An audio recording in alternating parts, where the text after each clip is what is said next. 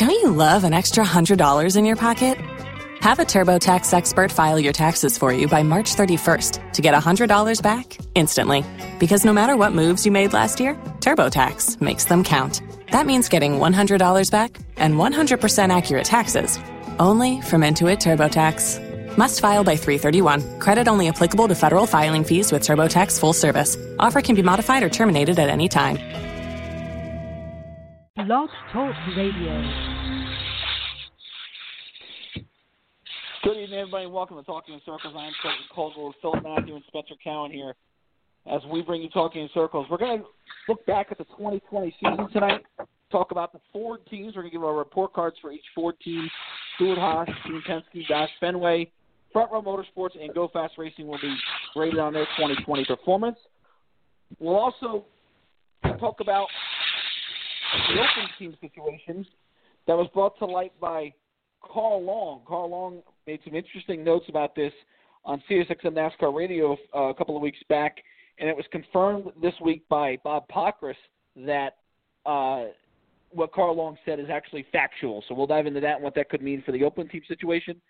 We'll also start we'll start the show with John Hunter Nemechek going to Kyle Busch Motorsports, but a quick couple of things I want to uh, talk about first, and um, you know just just say this to, to all the people listening. I want to say first and foremost, thoughts and prayers go out to Morgan Shepherd, who it was just announced uh, tonight actually that Morgan Shepherd has been diagnosed with Parkinson's disease, and so we're uh, pulling for Morgan. You know, he's a four-time Cup Series winner. I think of him in that 20. He was the first guy I remember in a 21 Wood Brothers car. So thoughts and prayers to him as well as the guy I consider one of the greatest, if not the greatest, broadcaster of all time in NASCAR history, Ken Squier, who is battling uh, what many people in this country have battled, and that is COVID 19. So prayers to Morgan Shepherd and the great legendary Ken Squier as they're going through some tough times right now, and we hope that they pull through uh, and enjoy their life uh, for a lot longer. So I uh, wanted to get that here on Talking Circles. I know um, though that it's kind of a somber time here. We've we've gone through a pandemic. We're still going through it and it's uh, it's been a rough time, and we're a show that we like to sort of be a escape from that. I know there's a lot of talk about that, but we need to keep the people who are close to our hearts and keep them in our prayers. And certainly Ken Squier and Morgan Shepherd are certainly those guys. So um, to move on to what we what we're really going to do here tonight, and that is discuss NASCAR racing. First thing I want to discuss with you guys tonight is the move for John Hunter Nemechek. Now, we talked about it last week a little bit. I, I had some some I've heard some rumors and I had some confirmation that this could have been this could be the move that John Hunter Nemechek was moving back to the NASCAR Truck Series, and people say back a step back. I shouldn't say back. Is moving to the Truck Series. Uh, a lot of people I know. There's a few people I talked to today who are very um, skeptical of the move. I saw a lot of skepticism on social media as well about to move, and I want to get your guys' thoughts on it before I give my opinion. I'll start with Philip Matthew. Philip, what did you think of John Hunter Nemechek? The announcement today that John Hunter Nemechek is going to go to the number four car. He's going to drive for Kyle Busch Motorsports and Toyota in the NASCAR Camping World Truck Series for the 2021 season. Going to run for the championship. What are your thoughts on John Hunter Nemechek's move today?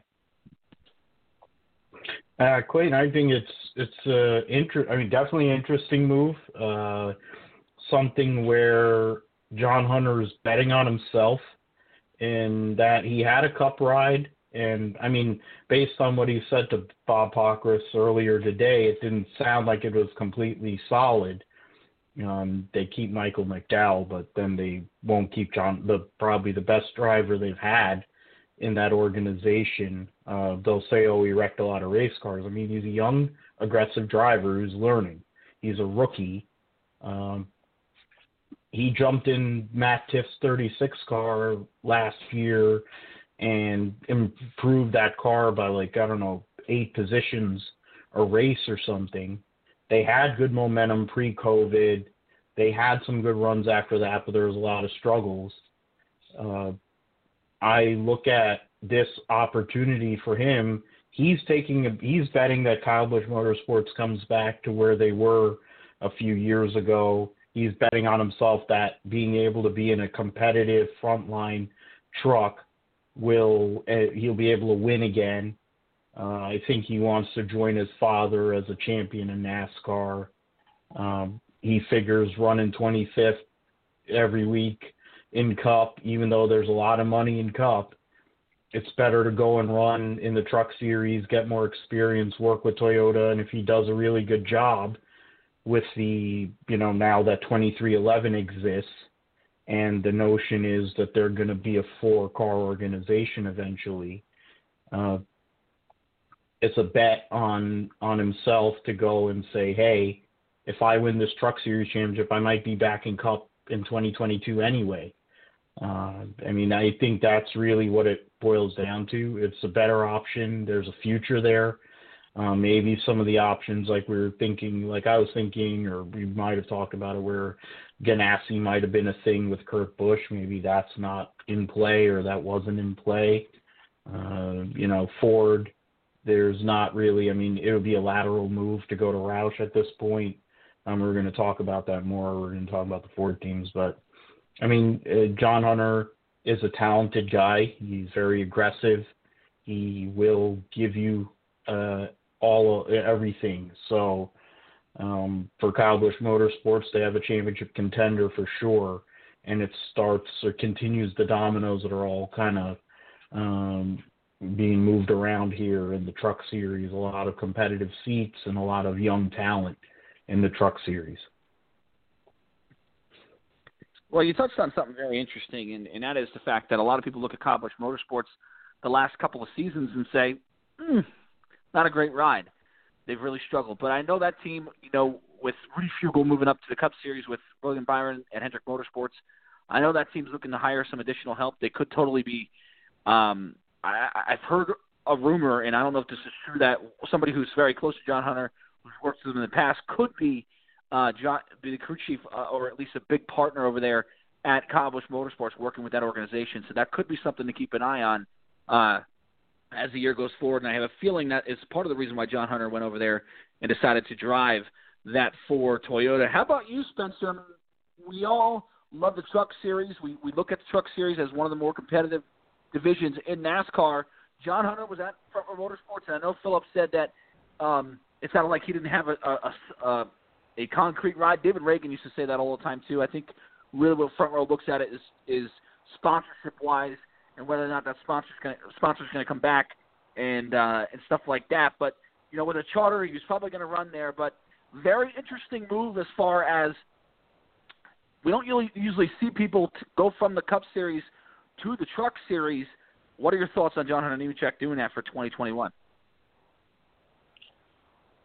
Yeah, I think it's a great move. Like I said in the last podcast, um, you know, this just goes to show he's not there for the money. You know, the Cup money is so much more than a, a top-notch truck team, um, and it just is. I mean, that's just the name of the game. You're at the top of the you're at the top of the uh, league, at top of the ladder, whatever you want to call it. And um, yeah, I think with him going to Toyota can be huge. He can get over here and he can win races. And as far as people saying that KBM's been eh, I think it's just the drivers they had. Um, you know, I'm not saying anything. I'm, I think Todd's a good driver. Um, he's he outperformed that um, 38 front row DGR Crosley Alliance um, truck this year. Um, I, I I really just think the drivers. The drivers were young. They were inexperienced. Um, you know, Rudy can only do so much on top of the pit, pit box. He can make the car as good as he wants, but if you have a driver that's out there making mistakes, well, then you're not going to get to the front. Um, we saw Kyle Busch get into that truck, and he went to Charlotte and ran really good. You know, almost won the bounty. Chase just beat him a little bit, but um, I I think I don't think there's nothing wrong with KBM. You know, they might be off just a little bit, uh, but you know that you know you don't have Byron in those trucks anymore. You don't have Jones in those. You don't have Christopher Bell. Those are top-notch guys in the sport now that we see winning in the Cup Series. Um, so I, as far as John Hunter going over there, he's experiencing. Go over there, he can compete for a championship, possibly win a championship, and you know I don't think he's going to go Trucks Xfinity Cup. You know, he just went down to, you know, have a better opportunity, get back into Toyota in 2022. He has a Cup ride. Um, I think this is just buying time. You know, I we've seen you know, why not? Why would you stay in the Cup Series and run 21st, or go to the trucks and run top five and compete for races? You know, we've seen Clint Bowyer go to H. Scott and run like crap. We've seen drivers use a year just to say, let me just get through this year, and everything's going to be all right. And uh, and this can produce a hell of a ride for him over Michael Jordan and Denny Hamlin's um, Toyota team. And you know, he gets there with Bubba, and those two drivers are they're talented race car drivers. They're young, they're hungry, they want to win, they're aggressive, and that's you know this is um, this is pops possibly the best thing that could happen for him is to um, go down to the trucks. And, you know, obviously there's not an Xfinity ride for him in, for a Toyota, so he went to trucks, and he has to do what he has to do. Sometimes you have to sometimes you have to sacrifice things to have a better outcome in the future. And um, but I see this as a hell of a move for him. Um, and like Philip said, he wants to win a championship like his dad did, and you know that'll be another duo with championships in the uh, NASCAR. So um, I think he's a good driver. I think he can do it. Yeah, inter- very interesting, and and you know you touched on a lot of good points there for sure. And I, one I really agree with is he looked at this move maybe two, three years down the road, and a lot of people kind of scratch their heads right now and say, "What's he doing?" And there's some people who think this is a step back for John Hunter, and I'm not so sure about that. Um, and here's you brought up the 2311 team for Denny Hamlin and, and Michael Jordan. That is certainly, I think, something they got there. He's got his eye on, and, and I don't think John Hunter would have done this if Toyota didn't sit there and say, "Hey, we love you. We, we think you're a good driver." People forget he's only 24 years old. It's not like we're talking about a guy who's 30, 31 years old, who's been, been in the Cup Series for five years. You know, he's only two years removed from running full time in the Truck Series. So he's a you know he had one year in Xfinity with with GMS and then one year Front Row Motorsports. So he he was he's still a young kid. He's still a very young kid. He's got 36 races of Cup experience now under his belt uh, with Front Row Motorsports, and that helped him. But you know, you always got to keep your eyes open. And I think this opportunity looked at it. He said, "Listen, I'm a much better driver now than I was two years ago." And if I go to the Truck Series and take what everything I've learned and put it all into the, the Truck Series and go out and win and win a championship, that's going to be huge for my career. He's never had that opportunity, and I think if you asked him, and even his father, was Nemco Motorsports an opportunity to win championships for John Hunter Nemechek in the Truck Series? They probably say no. You know, he they did a hell of a job, and I think that's why a lot of people really look to have John Hunter high on their uh, list because he took a, a solo truck operation and one that didn't have a ton of funding and went out there and did a very good job with it for a couple of years. So, um, sure, it probably isn't ideal. It's uh, when you look at paths, it's a little bit unique compared to what other people do, but it's a, it's something I think is totally makes sense. And um, you know, it kind of puts Front Row Motorsports. That's the only thing I don't like about this is I'm a when when a team gets late into the year and fires a driver, you know, whether that's like October or November and they fire a driver, you sit there and you go, oh man, that driver you know that team kind of just screwed that driver. But you know you also have to look at it vice versa too. Front row basically thought they had John Hunter Nemechek coming back this year, and I get it. John Hunter had an opportunity he felt like he couldn't pass up, and I get that. But you know it really puts Front Row Motorsports in a in a tough situation this year. I talked about a little bit earlier on Saturday about who I think might be in that ride and the options for that ride, and none of them scream like a a lock on dead set candidate, a favorite for that ride. Um, so there's a lot of options right now for that team, and it kind of puts them in a weird spot. That's the only thing I really don't like about this, uh, from the John Hunter perspective, is that it's almost like you know a, dri- a team firing a driver with a year left in their contract and saying, "Oh, sorry, you're done," and then you know you kind of get left with the scraps of what teams are left. Well, they're kind of left with the scraps of the drivers because a lot of people have their plans figured out already. So, you know, that's the only thing I don't really care about this. But at the end of the day, John Hunter felt like he had an opportunity that was really, really strong, and he couldn't pass it up. And I think it's going to be something he's going to flourish in. And if Kyle Busch Motorsports is a team that we think they can, they're capable of being, it's certainly going to be a good move. And don't, and I don't know anything about this, so this is just me speculating. I have no inside information on this at all. This is 100% speculation. Don't be surprised if you see him running some Xfinity Series races in, the, in that fourth Joe Gibbs racing car in Xfinity either, because you know Ty Gibbs might not be able to run on every racetrack. Uh, Kyle Busch can run only five races a year. They're going to need somebody to fill out a, a good chunk of those races in that 54 car. Don't be surprised if John Hunter Nemechek can do that too. And if he goes over there and wins races, it could be you know further his propel to the to the uh, Cup Series. So something to keep an eye on. Nine one seven eight eight nine eight two eight zero. That's the number to call here tonight. Okay, guys, the main part of this show we wanted to get to the four drivers report cards. A lot of teams to discuss here. We're going to start with Stewart Haas Racing. Uh, Stewart Haas, obviously a four car operation here in 2020 with Kevin Harvick, Aric Almirola, Clint Bowyer, and Cole Custer. Cole Custer running for Rookie of the Year. Actually won it, but we'll start with the head, the guy everybody kind of looks at from that organization. Won nine races this year, had a really, really good year. Didn't win a championship, didn't even make the final four. Was the talk of the of the uh, playoffs because of that reason. I'll start with you, Philip Matthew. What's your grade for Kevin Harvick this season? I don't know what you guys, you and uh, Spencer, are going to do, but I look at nine wins and I look at what Kevin Harvick has done, especially since he moved over to Stewart Haas, and we've talked about it here over the past couple of years.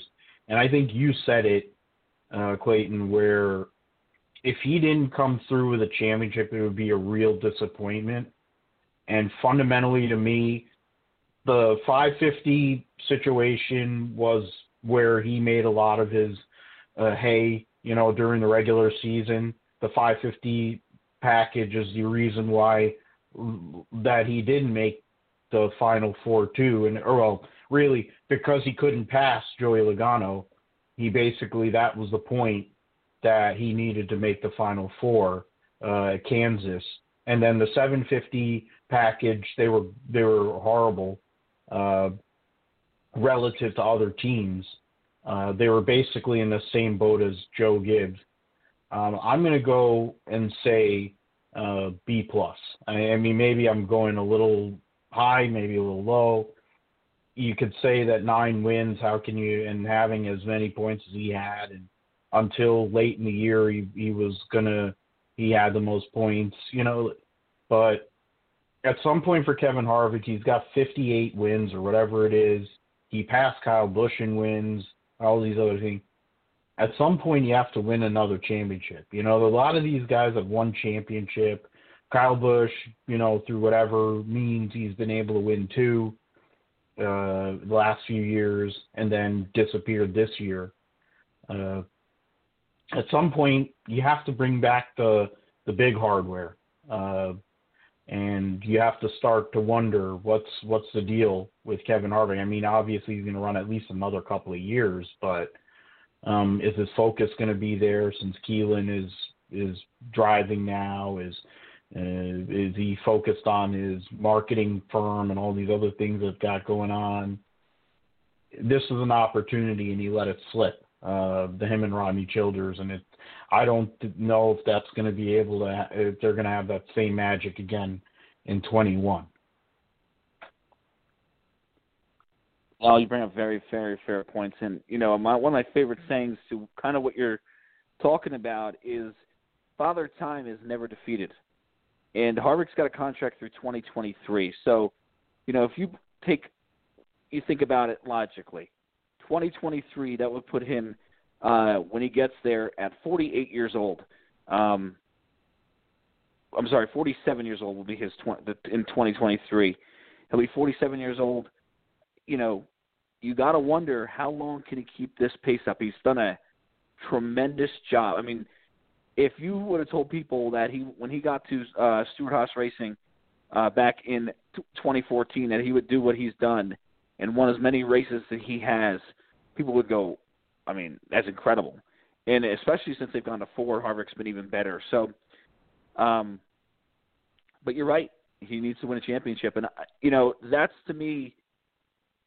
At the end of the day, is going to define Harvick. We're going to look at him almost like a Peyton Manning, where you sit there and go, "Oh, he's tremendous, he's great," but he only has one championship. He's going to have to get one more here before his career is over.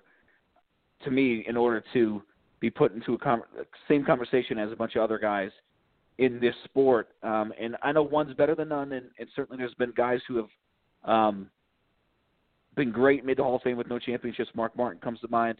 Um, but when you have that many wins, and people are going to look at it and say, one championship, it's going to be a little bit disappointing.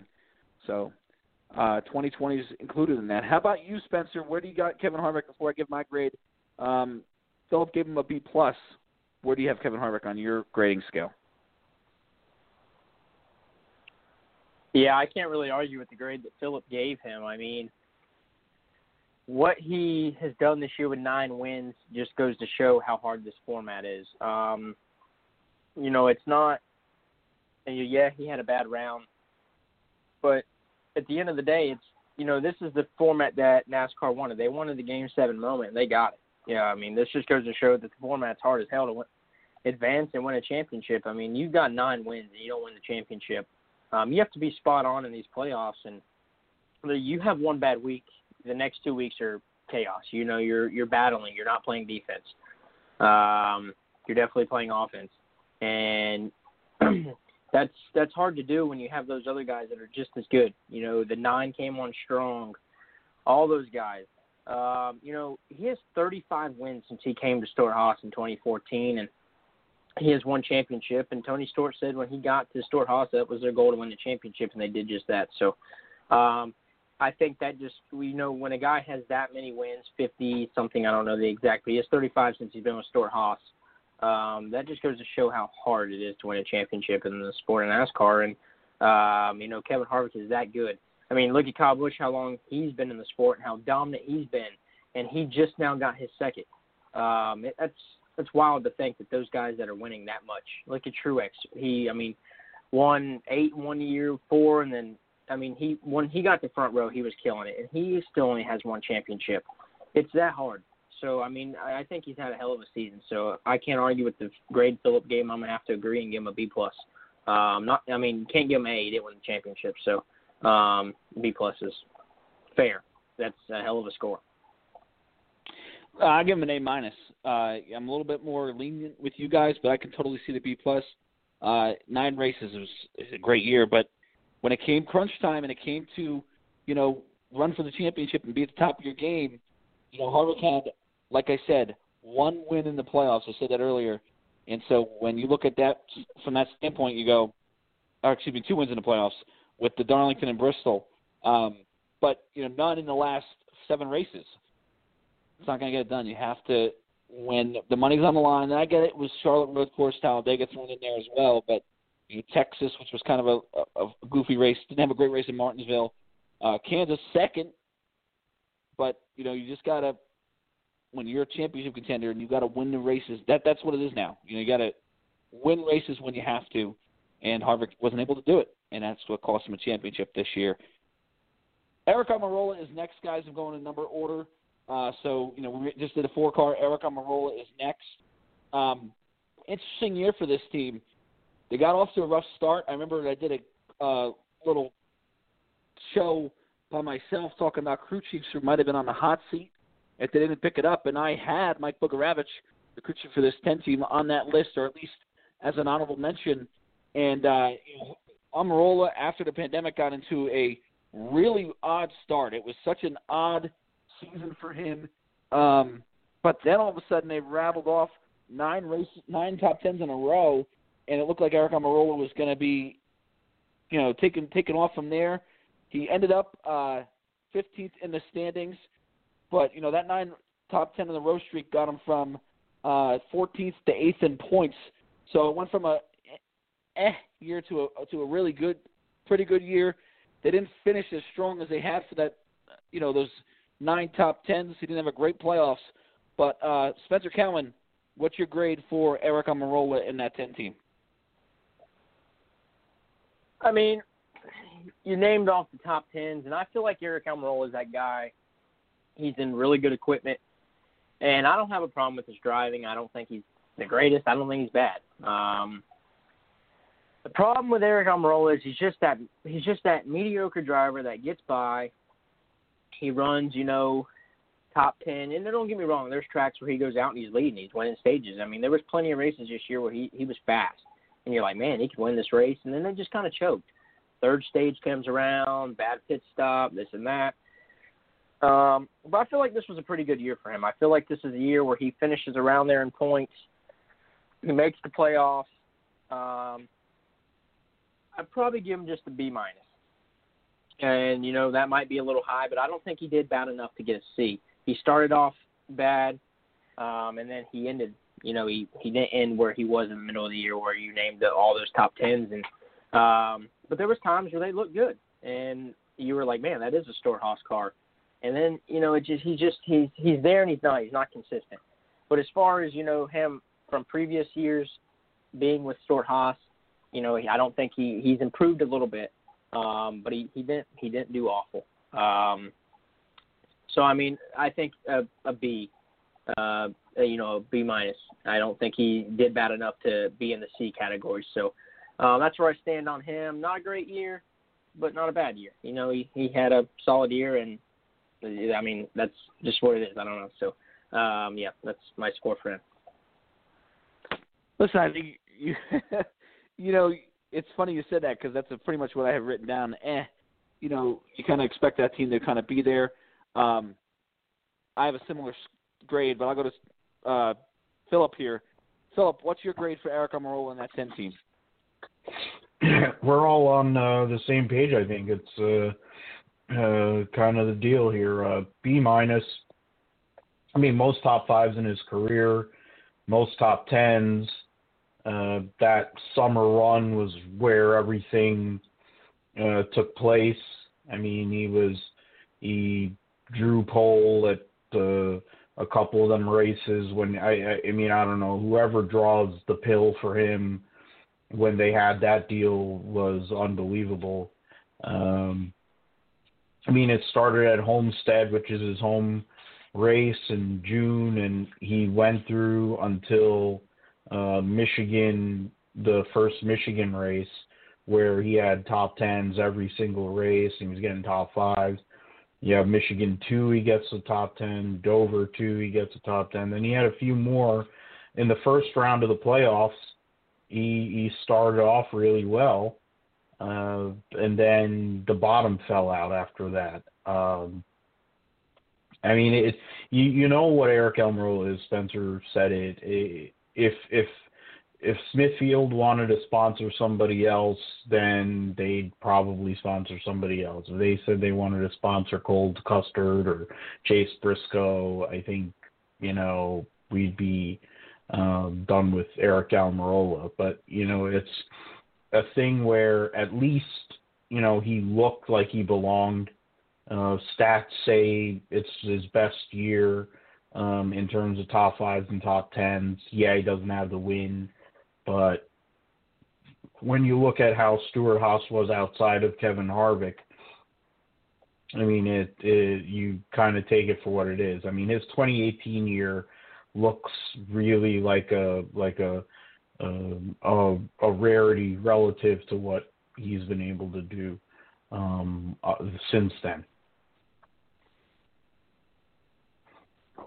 Yeah, I agree with you guys. I get him a, a B minus as well. I just, you know, nothing crazy, but a, a, a decent year um, for Aric Almirola. Next guy we have is the guy who ran his final season in 2020 when 2020 started. We really didn't anticipate that, but crazy things happened this year. I mean, we didn't when February when Daytona came around. I mean, if you told me what was going to happen, I would have never believed you. It was a wild season from start to finish, and uh, you know we all know what 2020 has pretty much been for everybody. But uh, what uh, kind of a surprise that Bowyer ran his final year. I think we all expect him to run at least a couple more years, but here he is eh, running his final year. Two top five finishes for Clint Bowyer this year. I'll start with you, uh, Philip Matthew. Where do you get Clint Bowyer graded? Uh, I'll give him a C. Uh, the 14 car, he had the one good year in 2018, same as I think they all wrote it out at Stewart-Haas, and they all were in the top 10 points that year in 2018. Uh, he won two races. Generally speaking, ever since taking over the 14 car, uh, they have not really been relevant. I mean, granted, Tony wasn't relevant after, and I'll say this as a Tony Stewart mark. Um, after middle of 2012, that car took a dive and you know other things of course came up out for Tony that affected that but you know Clint Bowyer was hired to be kind of like the guy that he was at MWR where he was a factor um you know for like whatever for a couple of years I mean he finished second in points uh, the one year in 2012, and then 13. Uh, I think that was the Spingate year. Was um, he finished seventh in points, and he was one of the better drivers out there, and he was pretty competitive at RCR. But ever since he's been at Stewart Haas, he's just been out there.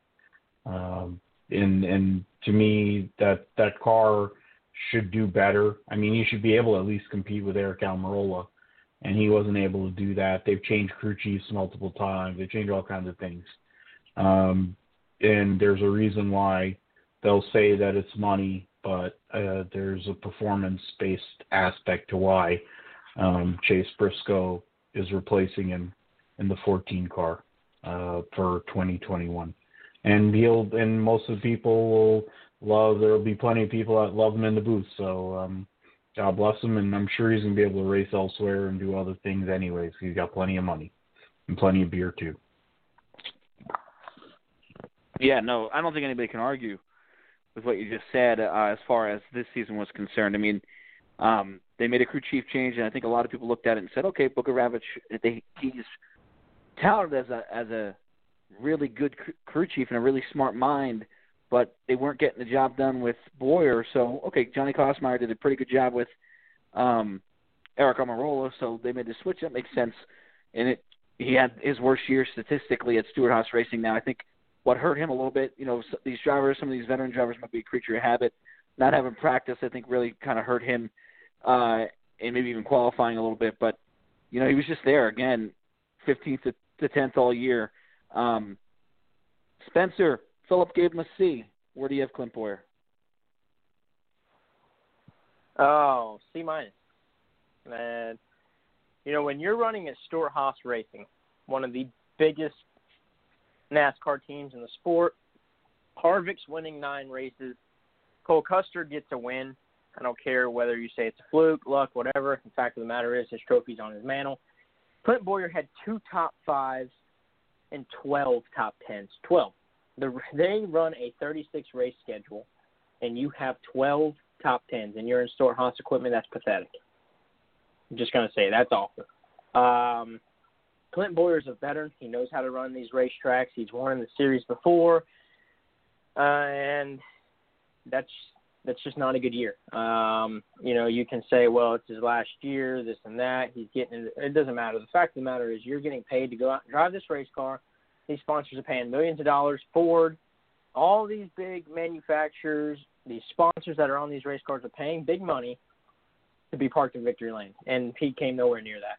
There was times where he showed speed. Yes, he had some good races, but I feel like if you're in Haas, like I said, they're competing for wins with Harvick um, and championships with Harvick, and you get 12 top tens out of a 36 race schedule.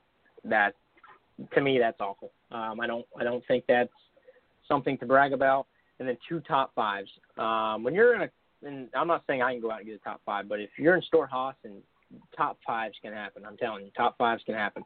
Um, so I mean, that's just it's not a good year, and you know he's he uh, you felt when he came into Haas and he ran the Sprint Unlimited, he finished second. You're like, man, that you know this this might be what Clint Bowyer needed. You know, he ran at H Scott like I've mentioned before, had an awful year over there, and he comes to Stewart Haas. You're like, all right, I think this is gonna work out, and it, it just hasn't. Um, two wins since he's been there.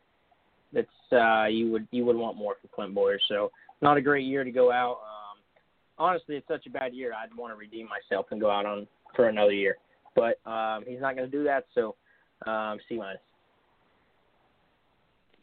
Yeah, I got C too. It, you know, again, it was one of those years where you look at it and and he's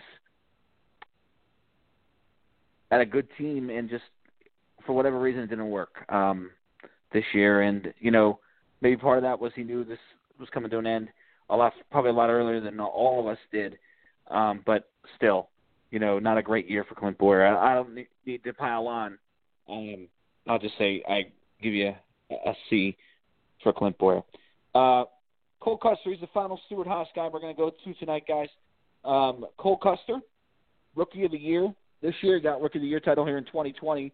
Um, got his win, as Spencer mentioned earlier, at Kentucky.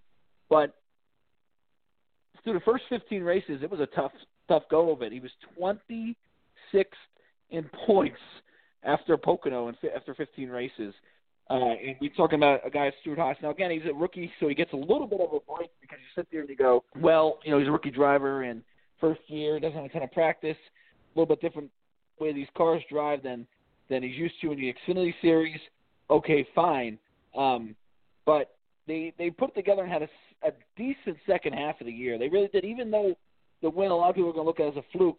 To me, that really boosted his confidence a lot, and you could just look at look at the finishes and where they ran. They were a little bit more consistent.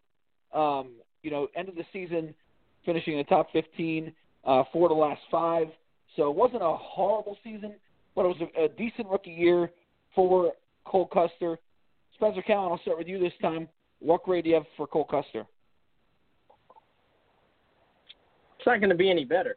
Um, and I know, and let me just explain for people listening or like, oh, you're an idiot. I know Xfinity is a whole. When you jump to the Cup Series, it's a big deal. It's a lot harder. I get that. But when you are running top three every weekend, you're the big four in the Xfinity Series. You're winning races. You're winning stages, leading a shit ton of laps. And you go to the Cup Series and you finish 26th in points, and you only have seven top tens and two top fives. Yes, he got a win. Um, I, I know he made some great moves to get that win, and um, but if he had speed to hold off those guys there at the end, why couldn't he do it in the previous other 35 races? Um, you know, so is you know this can happen to Briscoe too. Briscoe wins all these races, competes for championships, and he's going to get over in this 14 car and not do worth a damn either. I get it's your rookie year; you have a lot to learn, but 26 in points is awful. Mind you, again, these cars are fast. Cole Custer is not a bad race car driver. So why aren't these guys up front running with the other guys? Um, yeah, I know you're. You know, there's, you know, the veterans Harvick and Busch. They know the braking points of these racetracks. They know when to let off the gas, how far to coast into the turn. You know, there's a lot that goes into it, and those guys know that. I feel like Cole Custer knows enough to finish better than 26th in points. Um, you know, if I was a sponsor that paid to be on that race car, I know Gene Haas does a lot, um, who obviously owns half of Stewart-Haas. But if I was a sponsor who was like, man, I'm getting on a Stewart-Haas car, one of the best teams in the series, man, we have a good shot, and I go out and run 22nd, I'm going to be highly disappointed, and I would be so upset to the point where I'd want a refund. Um, I just think that with the equipment that you're in, you can finish better than that. Um, so yeah, I'm gonna have to go with this. I'll be a little bit more lenient since he's a rookie and go with a C, but it's just it's not a good year. Right. Well, he made the playoffs, so uh, it wasn't a. To me, I give Custer a break because he was a rookie, and I always say I said this last week when we discussed uh, Christopher Bell. Even you know, to me the the grade is a little bit slanted because of that. You know, when you're going talking about a guy who's been in this Cup Series for ten years and, and knows these racetracks, knows these race cars, knows who he's racing against, it's a little bit different than a guy who's running in his first year. So um, I always give the, the rookies a break, but again, I was impressed by his growth through the year. The, the first 15, the first 14, 15 races, it was a disaster, and it was almost to the point where he sat there and said, they, maybe they moved him up too quickly. And obviously, the, the COVID deal didn't, you know, nobody expected that to come. He didn't have any practice, uh, so that was a a to me a, a major factor in that. Um, but I was impressed by his second half. How about you, Philip? Cole Custer, where do you got him grading? I'm gonna be. I. I mean, Spencer. I, I got to give him credit. I. It's something that I'd probably do on. I've probably done here on this show, and I definitely do on my show, other show, I going hardcore, uh, no lube on uh, Clint Bowyer and Cold Custard, but uh, I'm going to give him a C plus. Why? Because he backed into that win at one of the crappiest racetracks on planet Earth. Um, showed that the 550 rules package is literally about restarts and the guy I mean, the point is because of the stupidity of how they changed the rookie of the year uh, situation, he became the rookie of the year uh, because he was the only one that made the playoffs. Uh, fundamentally, he was probably the third best rookie um, at times, uh, maybe second. Uh, there was times really where Reddick and uh, Bell were better than him. Even John Hunter. We were talking about John Hunter earlier. I think at at best he was a third best rookie, and he got rookie of the year by default because he backed in with the one win. Uh, C plus because he made the playoffs. Uh, he was generally mediocre until the end of the year, really. Um, I don't. There isn't a real high ceiling with him compared to his rookie. Um, all the other guys that he was in this rookie class with, um, you know, with uh, Chris Bell, with uh, Tyler Reddick, who both of them guys were there with him both those years in Xfinity, and he won races, as Spencer said. But um, the reality is Tyler Reddick beat him uh, Chris Bell on the regulars beating him, and now he's in the 20 car, even if it's the R&D car um, at Joe Gibbs. Uh, I'm going to give him a C plus based on you know being a rookie and uh, winning one race, backing into the playoffs.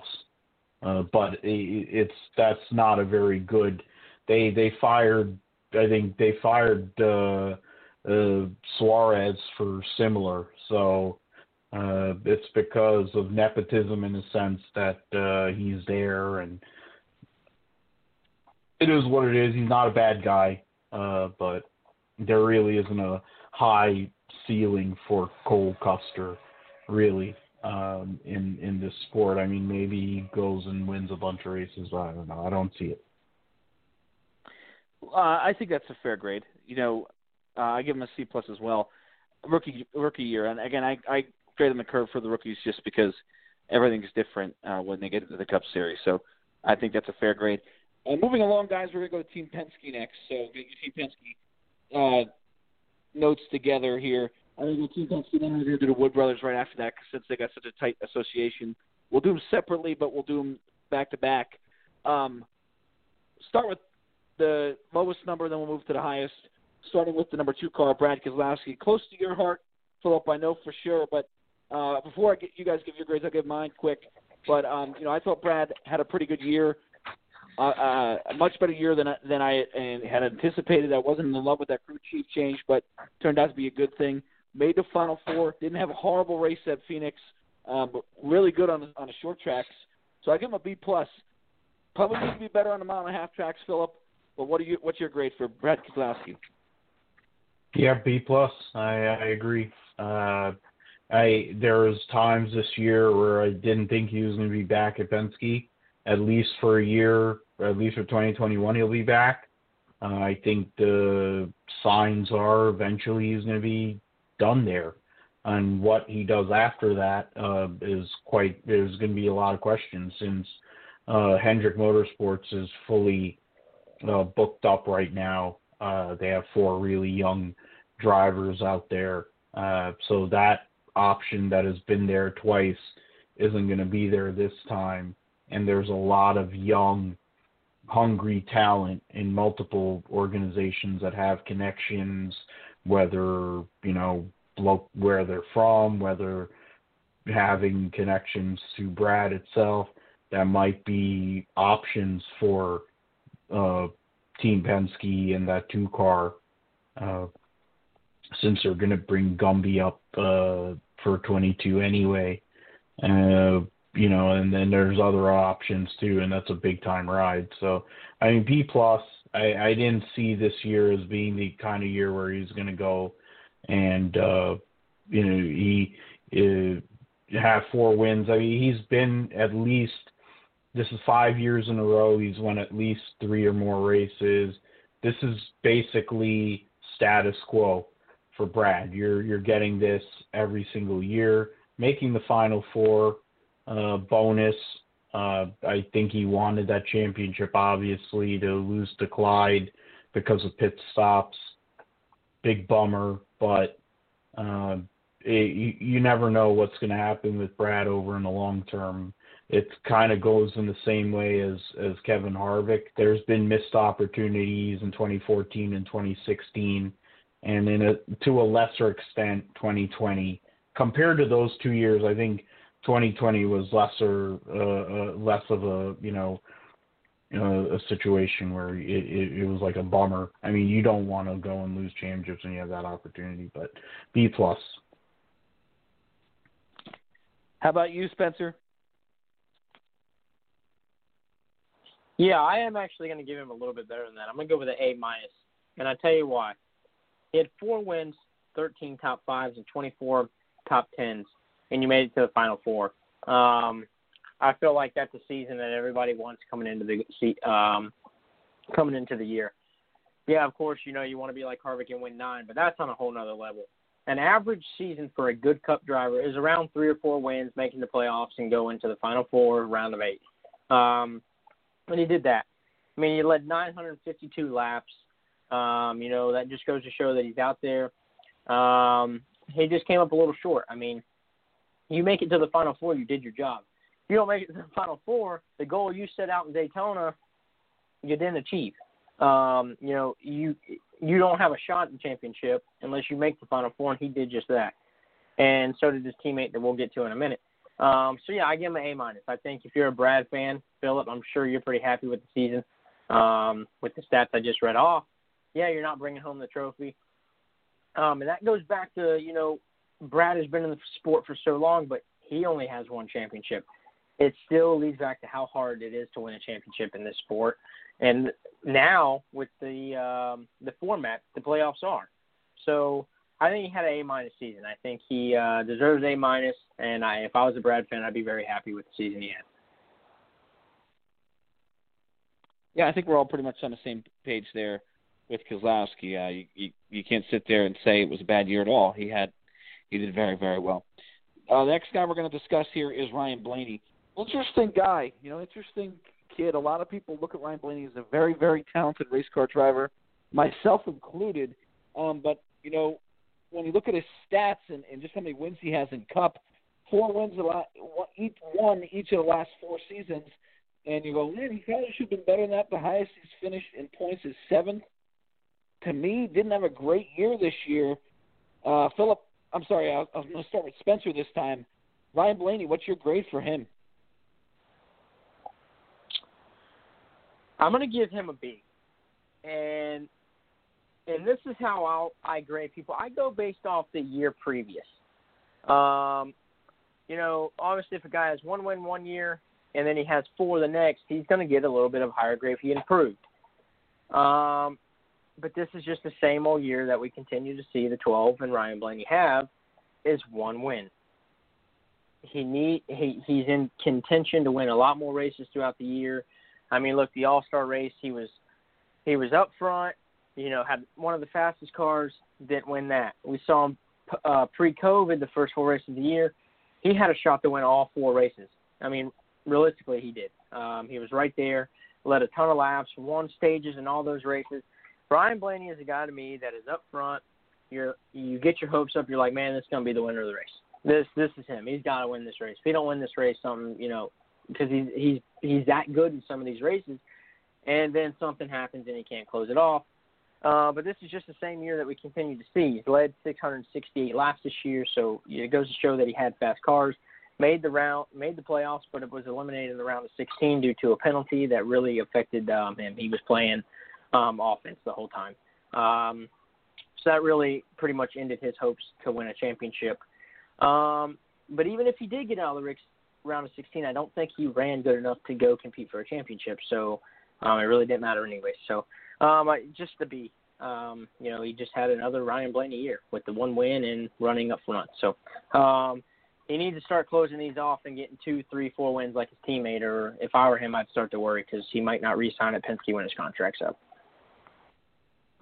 Yeah, I'm just waiting for Blaney to take off and have a year like Chase Elliott's had the last couple of years.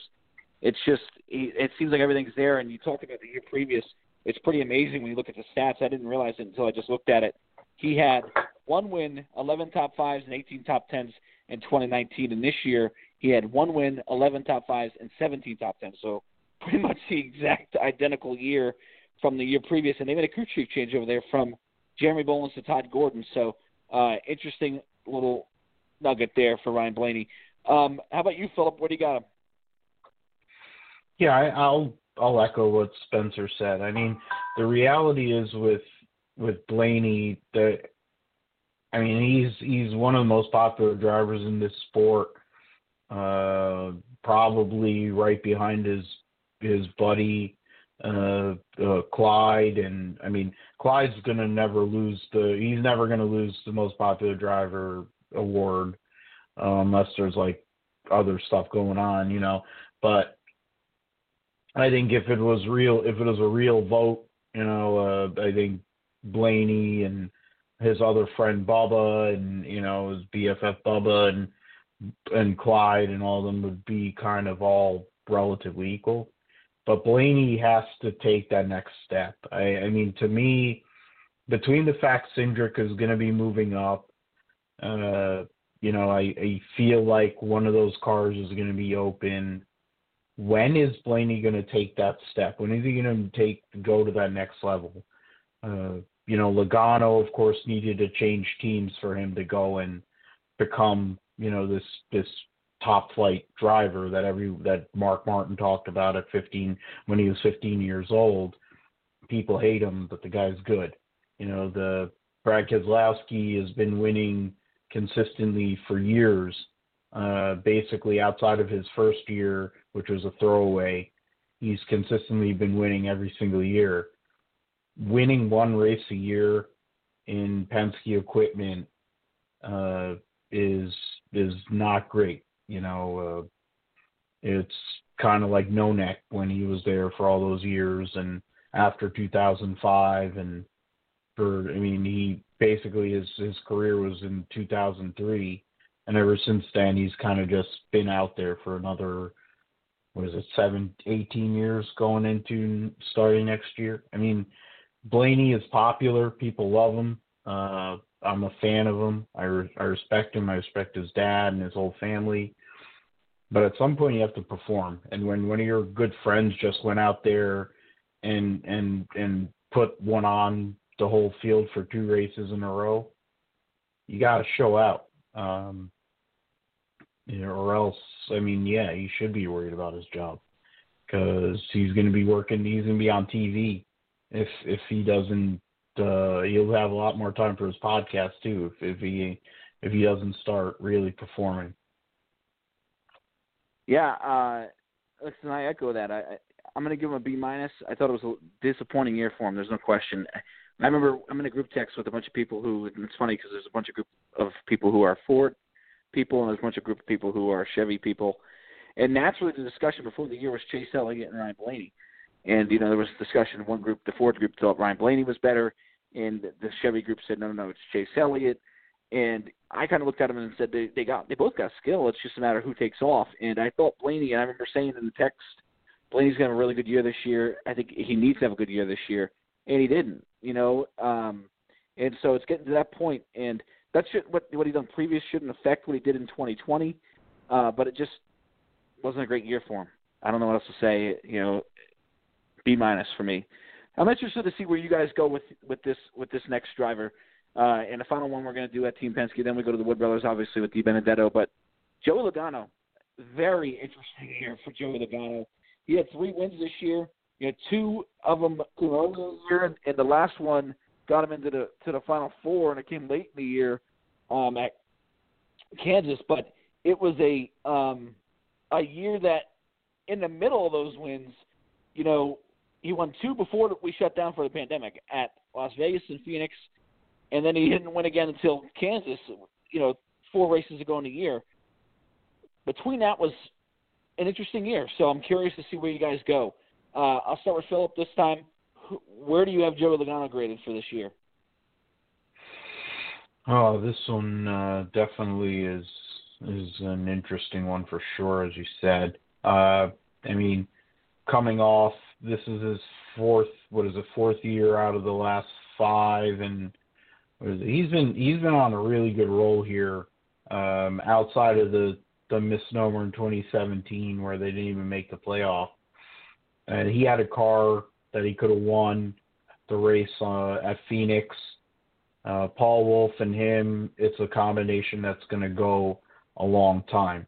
Uh, he he had one more win than he had in 2019. Of course, he finished two spots ahead. I mean, re- to be honest, there was I I look at Joey Logano's season. You know, he had that great start with those two wins in the first four races, and after that, I'm kind of like, yeah, you know, he was just kind of there, and he had lots of top tens, and he was around, but he wasn't a factor. I, I give him a B. I mean, and frankly, we don't know. I, I don't think we've seen the best of this combination yet. And considering what we've gone through, I don't know how we're going to see the best of both Joey Logano and Paul Wolfe together. But I do believe that this combination, this is the this is the foundation of Penske racing in the Cup Series. This 22 team with Joey and and Paul, and over time, I think this is where the payoff is really going to come through. Um, I, I, I, credit to them to make it into the Final Four. They weren't a Final Four worthy team, but then they ran well in Phoenix. So who knows? I think the the best is yet to come for them. Agreed, and and it was just such an interesting year in the middle of it, like you said. Spencer Logano, what's his grade? Uh, B plus. I mean, he had just uh, you know, Brad had four and Logano had three. I gave Brad an A A minus. So I think Joey deserves a B plus. Um, with three wins, he led just about as many laps as Brad. There's about 20 lap difference um, that he ran fewer than Brad. Um, so I mean, the whole Penske bunch is right there in a circle. They're pretty close. Um, so yeah, I got to give him a B plus. Um, you know, if he would have had the fourth win. You know, he could have gotten A column like I gave Brad, but um, but he had a he had a solid year. You know, he made it to the Final Four, and once again, that's what you set out to do. You don't make it to the Final Four, you don't have a shot at the championship. So um, I think it's uh, another good year um, by Logano. Like I said, as an average season, it's about four, three to four wins is what a driver, I which what I would consider a decent season. Um, hell, my driver didn't even race this year, so um, so if I was a Logano fan, I'd be pretty happy. So, uh, yeah, B plus is I think fair for Logano. Well, I agree totally that his grade to me is affected by making the Final Four, and for whatever reason, people say, well, it's kind of a crapshoot. You know, like you said, that's what you set out to do, and he and he accomplished that goal. Uh, I give him a B. I'm not as high as you are, um, just because I like to see consistency with that, but certainly a, a very solid year for Joe Logano. Spencer, a team close to your heart there, Wood Brothers Racing, Matt DiBenedetto, 21 car. What's his grade for 2020?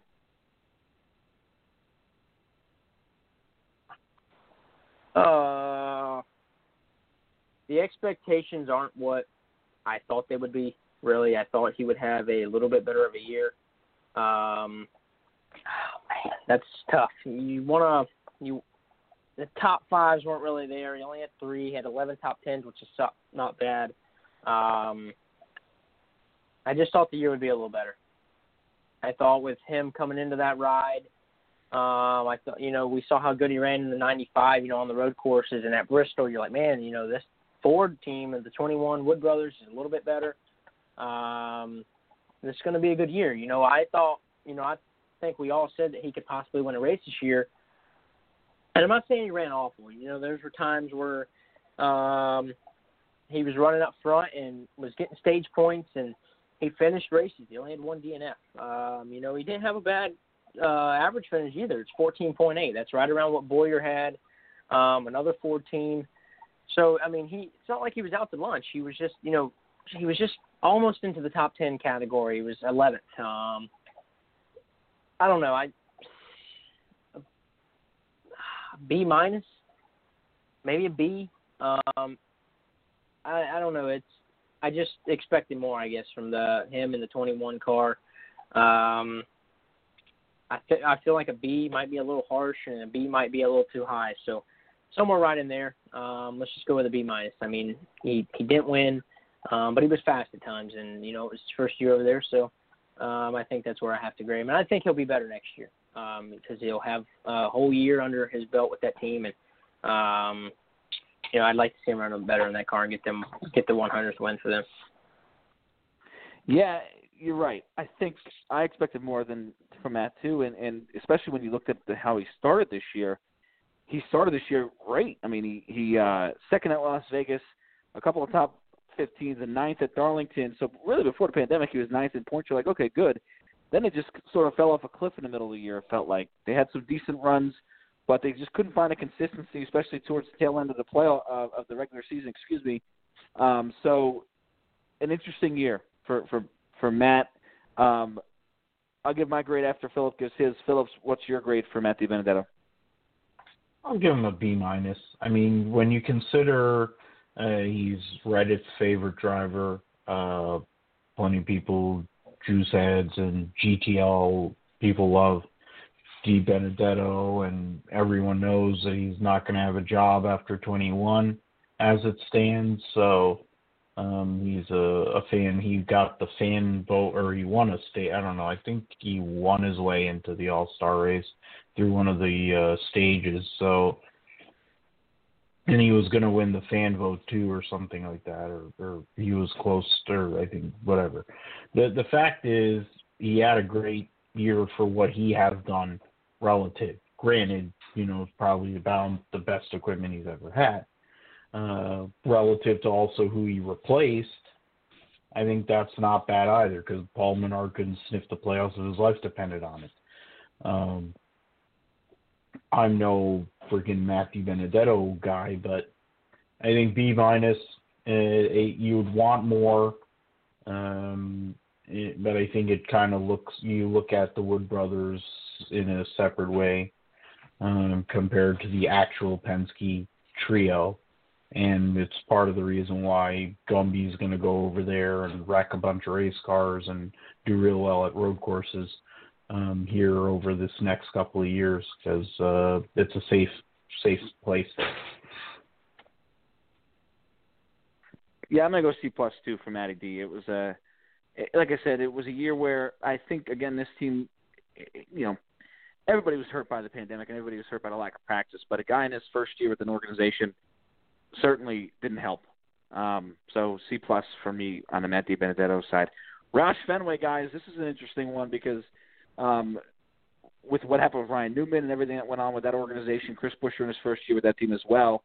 Uh, so Roush Fenway Racing, I'll, I guess I'll start with the grade that I'm going to give Ryan Newman because I don't know if you guys think um, you're going to. You, I'm going to be very very harsh here, and I'm, I'm going to tell you this straight up. I thought Roush Fenway, both cars Buescher was a lot, was a little bit better in my opinion than Newman, but I'm going to give Ryan Newman a D.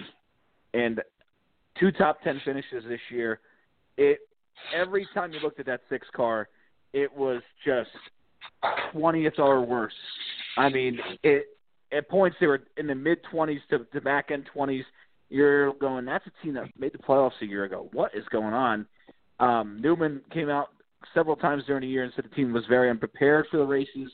Uh, they made a, a, a change to uh, their their um, hierarchy. Jimmy Fennig is going to be their uh, their competition director, vice president of competition next year for Roush Fenway. We'll see what that does. And and you know to give a little plug for next week, David Ragan's going to be on our show, and he drove for Roush Fenway for a lot of years. We're going to get his take on that team as well and what he thinks about that organization because we remember the heyday, Philip, and I'm sure Spencer does too.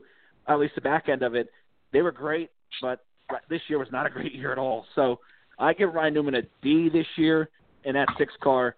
Um, I can't remember where. Oh, I started Philip. I started Spencer last time, so I'll start with Philip this time. What do you have for Ryan Newman's grade this year? I they just give him a D too. I, I mean, it's it's Ryan Newman. I mean, what? I mean, God bless the fact that this is this is all I'm going to say for Ryan Newman because Roush Fenway is not relevant anymore they're going down the same path as the great Bud Moore team and Robert great Robert Yates racing team into irrelevancy, uh, total irrelevancy. Um, I'm glad that he's still here for his daughters and you know his and his family and all that. That's basically he should have won the Daytona 500. He got sent into outer space, and and it could have it could have been a lot worse. Um, the fact of the matter is he's here and um, he just drives around. Uh, that's what he does. And uh, I mean, uh, you can also make the case that you had Ross Chastain in that six car, and they couldn't do jack crap. He couldn't do jack crap in that car, and Ross Chastain will drive the wheels off of anything. So if he couldn't do anything with that thing, then you know it probably had something to do with the car too. But I mean, Ryan Newman also has kind of just been holding up the seat for a decade plus, so I'll just go with the D. Yeah, I'm with you. Worst average finish for Ryan Newman since 2008. How about you, Spencer? Um, Ryan Newman's year. Again, I know I'm kind of harsh on that, but I just that six car was whew, this year. I'm really surprised they kept at least you know for the time being they haven't announced any crew chief changes there, which I'm shocked about. Um, what's your what's your take on the six car? Ran like dog crap. Um, and no, I don't think you're harsh at all. I know what happened the Daytona 500 was a scary thing. Um, Clayton, me and you were there, and I kind of be straight up honest with people. I think a lot of people was leaving the Daytona Speedway thinking he was dead. Um, you know, there's no telling what that does, you know, in your mind. Um, I've never had to go through that, and I, you know, I'm not a race car driver, so I won't ever have to go through, um, you know, what he went through, flipping and going into the catch fence, and but he had time off, you know, to be medically cleared, get his mind straight, and he was ready to come back. He chose to come back. Um, that car was that car was awful. Um, you know, like Philip said, and I'm not trying to be biased. You know, everybody that listens knows I'm a big Ross Chastain fan. Ross was the best finish that he could get in that car was 17th. There was times where he was there around 11th, but the car just it's not good, and it's not like Buescher's running any better.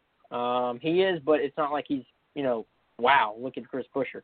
Um, I think the team has been off for years, and um, I don't know. I just feel like with it being Ryan Newman, you have 18 career wins. I believe he does. Um, you're a Daytona 500 champion. You've been around forever. Um, you know how to freaking drive the race car. Um, I mean, that's why he's the guy known hardest guy to pass. He can drive a race car. Um, but you can only be as good as your race car. I mean, you might be able to get a little bit, you know, if your car is dog crap, I'm sorry.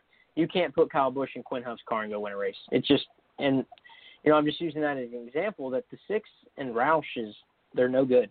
Um, I don't know what why they're so off. You know, I've been to the facility. It's a beautiful shop. You, you would think they have all this money. I mean, and they do got all this money, but I don't know why they're. It, it's mind-boggling to me that a a big company like that, Roush, can be so awful. Um, and you know, I I give him a B plus, I guess, just because what happened in the Daytona 500 mindset, whatever. Um, but it's really you guys aren't any. I mean, you guys gave him a D, and I can't argue with that either. So, um, just not a good year for the six. Um, just it was awful. It was a disaster. Yeah, I echo what you said at Daytona. That was one of the scariest uh, times I've ever experienced at a racetrack. And thankfully, Ryan Newman was able to pull through and, and pretty much have no ill effects from it after a couple of months and walked out of there two day, a day or two later. That was insane, um, considering how we felt walking out of that racetrack. Um, Chris Buescher, guys, again, Roush Fenway team. Uh, he had eight top ten finishes this year, which is a little bit better. Uh, I felt like that team from about 20th race on in the year had a had a pretty good year. Uh, they didn't finish that strong and the season that strong, but uh, middle part of the year, the new crew chief with Luke Lambert over there at the 17. Uh, I think that took Buescher a little while to get used to, and took this team a little while to get used to, but they seem to figure it out and do a little bit better in the middle of the year. But uh, Philip, uh, so Spencer here, I know we kind of talked about them as a whole, so if maybe uh, a little, little quick here with Chris Buescher. But what's your grade um, for Chris Buescher? Um, give him a C minus. Um, I think, and I'll, I'll come out and say this: I'm not a Chris Buescher fan. I don't have his T-shirts in my closet or his hats on a rack. But I think Chris Buescher is a solid race car driver. Um, he's an Xfinity Series champion with Roush. Um, I I I thought coming over to this 17 that he would run decent. You know, you looked at Stenhouse and he was really good on the plate tracks, and so was Buescher. But I think Buescher is a little bit better of a race car driver than Ricky Stenhouse Jr. Um, actually, no, not a little, a lot. Um, you know, he finished third in the Daytona 500. He finished fifth in the Daytona Road Course. He had an eighth place finish at Bristol, ninth at Las Vegas. So he looked good at times. 14th at Dover. That's not bad. You know, for that team and Buescher to go out and get those finishes, that's that's a solid day. Um, as you mentioned, he had eight top. Ten. Um, you know, you're starting off, and he's always ran good at the Daytona 500, whether he was with the 37 or the 17 with JTG Daugherty, and now he's at Roush. Um, so there's times where he's shining. You're like, man, that 17 looks looks pretty good. You know, they're having a good run, but it's not the year that I expected. The same with Matty D. I expected Buescher to go out and get a lot more out of that race car. But like I mentioned, you know, Buescher can he can only drive the wheels off of a car that you know you can only drive the car so much, and you can only get so much out of the race car. Um, you know, like you can only push a wagon so so damn fast down the hill. I mean, you, you I know that I know he's getting everything out of the race car he possibly can, but the cars just aren't there, so you can't perform. Um, so yeah, C plus. You know, it's not a year that I thought he would have. I wish I could give him like a B minus. You know, hey, you know he finished, you know, I don't know, 17th yeah. in points, somewhere right around there. But it just wasn't the year. Mm-hmm. Kind of like Matty D. I thought he would outperform a little bit better. So um, C minus. Uh, yeah, I think it's a fair grade. How about you, Philip? Uh, quick before we go to uh, Front Row Motorsports, which has an alliance with Roush. Um, what was your grade for Buescher? Yeah, it was disappointing for sure. Uh, Buescher, but I think it's more to do with the equipment. You consider, I mean, I think we talked about it. You talk about Buescher for the second half of the 2019 season. He was getting top 20s every week, and when you consider how much of a nightmare uh, the season was for Ryan Preece. It's it, it's something that um, Buescher goes to this 17 car, and, and it wasn't great. Uh, you know, I think C plus is is as good as it can get. I don't know where this is going to go. Of course, Fastenal is, is signed back up, and so that's a good thing. Um, Buescher is an underrated guy. He's won an ARCA title for the Roulo brothers, won the Xfinity title, as Spencer said, uh, for Roush. I mean, potential is there. He won for Front Row. He won a Cup race for Front Row Motorsports. I was there um, when he did it. So the the notion is Buescher has the potential and the talent is Roush even in the business of actually trying to be competitive anymore? Uh, we will find out probably over the next couple of years, or else those two charters will probably be available to Rick Ware. We're gonna move on, guys. Uh, I give Buescher. I'll give my grade to Buescher uh, a C uh, for that. You know, again, it was a little bit better than Newman. I just that six car was I, you know, I know Ryan Newman came out and said, "Oh well, Buescher's not running any better." I thought the six was in a different league than the 17 as far as where they ran this year. Um, and it, I don't know why that was, but uh, the 17 wasn't great either. But the 17 to me was a little bit way more competitive than the six was. So a C for Chris Buescher. Front row motorsports guys moved on. Obviously, Michael McDowell, John Hunter Nemechek was there in 2020. John Hunter's no, no longer going to be there. We talked about that earlier. Um, Michael McDowell, Spencer, What's his grade for the year? I don't I don't know. I just feel like it was another another typical year for the 34 Michael McDowell with the bright yellow race car that's consistently running where he normally does. Um Oh man, I don't C C minus. I mean, that's a team where it's hard to grade because they literally have the same year every year. Um, don't get me wrong, he does good at Daytona and Talladega. He's up front, um, but he didn't really do anything to impress me. Like I said, it's just a typical year for that team, and um, I feel like a C minus, right where I said, is a year. I mean, for that team, you're not really going to see that team improve anymore. Um, I mean, how long is it going to take for the guy to improve in that 34 Loves Travel Stop Ford? I mean, it's just not. It's it's the same thing every year, and so like it's going to be a, sh- a short uh, short summary on that team with just a C minus. Uh, not not a bad grade. Um, I give my I give him a C plus. I thought he actually had a pretty good year this year, um, considering that they finished 23rd in points, and yeah, there was Newman who missed races, so they probably would have. He probably was a little bit better there. But you know, there was times in that year where that 34 car was in the top 20, and and that's a pretty good run for them with everything they got. Uh, I, I don't want to count the top 20s on the air right now. Maybe I'll do it when Philip gives his take. But he had a significant amount of top 20s, and I bet you they're more, way more than they were last year in 2019. So uh, a solid year, I thought, for Michael McDowell. gives him, me a C plus. Philip, what's your take on McDowell, and where's his grade? I'll go with a C. I mean, what when you consider that Michael McDowell's uh, entire career is based on him knocking the wall down in the Aaron's Dream Machine at Texas, and then getting his butt kicked by uh, Daniel Suarez um, at Phoenix at home, no less, and he got beat up by Daniel Suarez in qualifying that one time, and then going and right rearing Bubba at the All Star race. You, you go and consider that team, and that you know we. I mean, uh, it's whatever. Uh, I, I, I think the road courses here, more road courses, might give him an opportunity. The fact that he has job security, I mean, God bless him. He's a good guy. I I got to interview him. He was really honest and and and nice to me many years ago when he was starting parking for Phil Parsons and his mullet and uh, all the like a couple other cellar dwellers. I forget who else was running that '98 team back then. Um, Jay Robinson, I think. But the fact is, it's you're not going to get any better. I mean, frankly, he had his best year, um, you know, in, in his career. So whatever, give him a C, and, and God bless him to his family. Nick Driver. Jesus 38 with him. uh, is the second car that of that front row motorsports team. We know John Hunter's not going to be there. Obviously, we'll have, still have to grade him for 2020. Um, what was your grade for John Hunter Nemechek? I'll start with you, Philip, and then we'll uh, go to Spencer.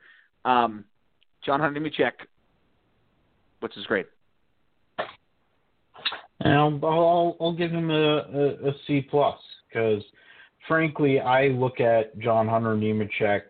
I'm I'm giving him an overall, even going back to when he jumped in uh, the that front row motorsports equipment. Granted, he finished well behind his teammate in points.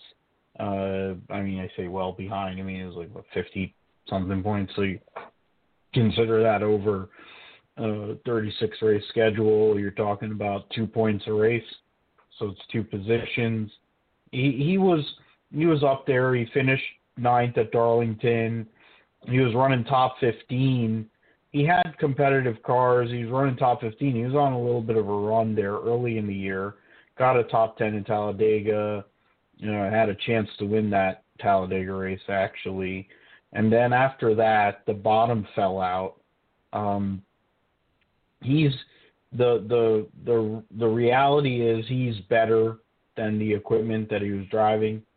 The potential, long-term potential, is is there, and um, you know it's a, we're gonna see what he's gonna what he really has. I think driving, um, uh, and for all the people, all the a holes that say he wrecks a lot, the fact is he only got eliminated out of what was it, five races uh, with the wrecks. I mean, he may have hit the wall a lot more than that. One like completely demolishing equipment for all the a holes that say that he wrecks a lot of equipment. He doesn't. He doesn't wreck that much equipment. Agreed. He is aggressive, so I, I think that is um, a tied to you as far as when you're an aggressive driver. People say, "Oh, well, you drop a lot of stuff," um, but you know there are some home runs there too. You know, it's like a, a home run hitter who strikes out a lot. Well, he strikes out too much. Okay, but he also, you know, hits 30 home runs a year. Not saying John Hunter's that same guy, but it's a type of driver Um, I don't know if he was as he's not as strong high grade for me personally. I'll let Philip, uh, Spencer give his grade before I give mine. Just as as Michael McDowell was, just because he wasn't as consistent. That's what it comes down to. And I know John Hunter was a rookie, so I did factor that in. He's not, you know, a couple of notches down. He's only one notch down from McDowell, in my opinion, but he wasn't as consistent as McDowell. But Spencer, what's your grade for for Nemechek? Uh, and then we got one more after this, guys. Uh, I will probably give him uh, a C. I gave a C minus because he's a veteran, and uh, but yeah, he is a he is a rookie. Um, didn't tear up a lot of equipment. I've been seeing a lot of that lately. Um, like Philip said, I don't know why, um, but he had some really good runs. You know, he started off the year, and the, mind you, the first couple weeks of the season, he was leading rookie of the year um, for like the first five or six weeks. You know, he has an 11th place finish. He has an 8th place finish, a 15th. You know, those are good runs for them. Um, there's another 8th place, a 17th. Um, there's a 213. So those are, you know, that comes at Bristol and uh, Charlotte. You know, that's that's a that's a hell of a day for that small team. You know, when you go out and run 13th and 9th and 8th and 17th, um, that's solid. And there was, you know, you're like, wow, you know, he's doing okay in this car. And then um, but yeah, he wasn't that consistent. Um, you'd like to see, you know, now if he was running 17th every race, well, then you're like, man, you know, that's all that car's got. Um, but some of the finishes, like 36, that's not a 36 place car.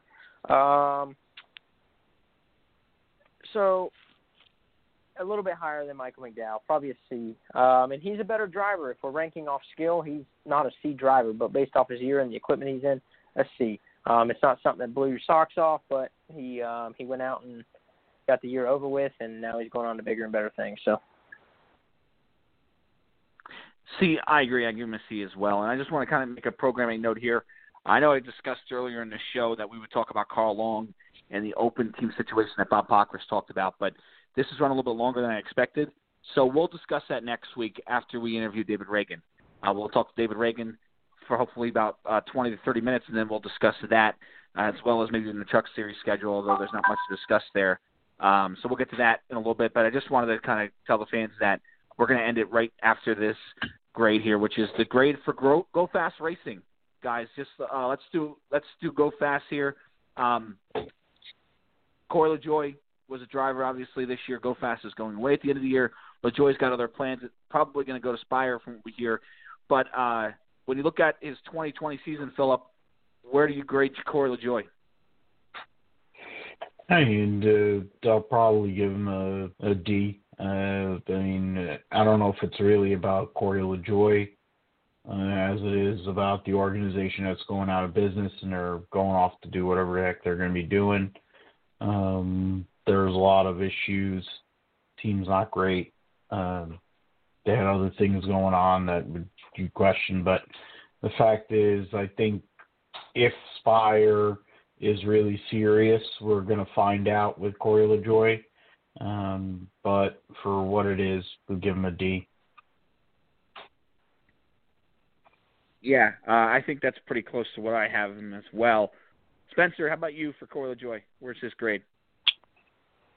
Uh, C minus. Uh, I can't argue with Phillips' grade either. You know, you figure coming into this year, yeah, they're going to have Stewart-Haas Alliance. You know, they're going to be a little bit better. Uh, Ryan Blaney and Chase Elliott will tell you right now that Corey LaJoie is a good driver. They battled. They both said they've battled for wins with him in the real low uh, series. Um, it's just that team doesn't have the resources, but they had Stewart-Haas Alliance. Now I don't care if it's hand down; it's still better than what they had to begin with. And Corey is a solid driver, and you figure they would get a little bit more out. Um, but I don't know if I even trust these alliance things no more. LFR said they had a better Toyota Joe Gibbs alliance this year too, and that didn't seem to help them either. So, um, so yeah, I mean, just uh, not a good year for them to go out. Uh, the team's closing down, and I definitely wouldn't wouldn't want to go out the way they did this year. And um, and they had 60 in S two. That's huge. That hurts them in the points a lot too. So, um, C minus. I give them a D plus. You know, I I think I thought they would have a little bit better year than what they had, and whether whatever was with that, you know, they knew they were shutting down at the end of the year, or whatnot. I know they lost their crew chief as well. They hired a new guy this year, Ryan Sparks, who didn't do a bad job, but um, I just expect a little bit more from that organization, so I gave him a D plus. But guys, I know it was a, a long, a lot of cars to get through. We're to have a Chevrolet one here in a couple of weeks as well. A couple of programming notes I want, I do want to get to, and again, if you're listening to this show, like us on Twitter, like us on Facebook as well. Follow us on Twitter. Uh, you can find out everything we do there.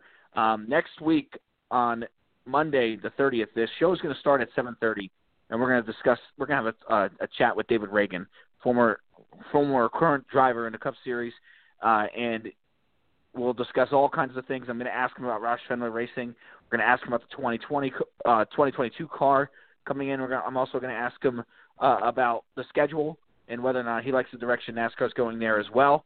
So we've got all kinds of things to ask him, and it's going to be a really fun conversation with him. On the 7th, we're going to do our Chevrolet final report cards for uh, the 2020 season. We'll discuss that as well, and uh, you know we hopefully have a, a couple of more things coming up. By this off season is a little bit longer this year, considering um, Speed Week starts a little bit later. So we'll we'll try and keep you guys entertained throughout the year uh, here on Talking in Circles throughout the off season. We're probably going to take a uh, week off if you're if you're looking ahead. Um, the 28th of December, between the uh, holiday for Christmas and the New Year holiday, we'll probably take that Monday off. Play a best of show probably there for you guys on that Monday. But other than that, we, we're pretty much um, going to have a show every week until Speed Week. So we're excited for it, guys, and uh, we'll see you next time here on Talking in Circles. Stay tuned for next week's show with David Ragan. We're excited. Good night, everybody. Purchase new wiper blades from O'Reilly Auto Parts today and we'll install them for free. See better and drive safer with O'Reilly Auto Parts. Oh, oh, oh, O'Reilly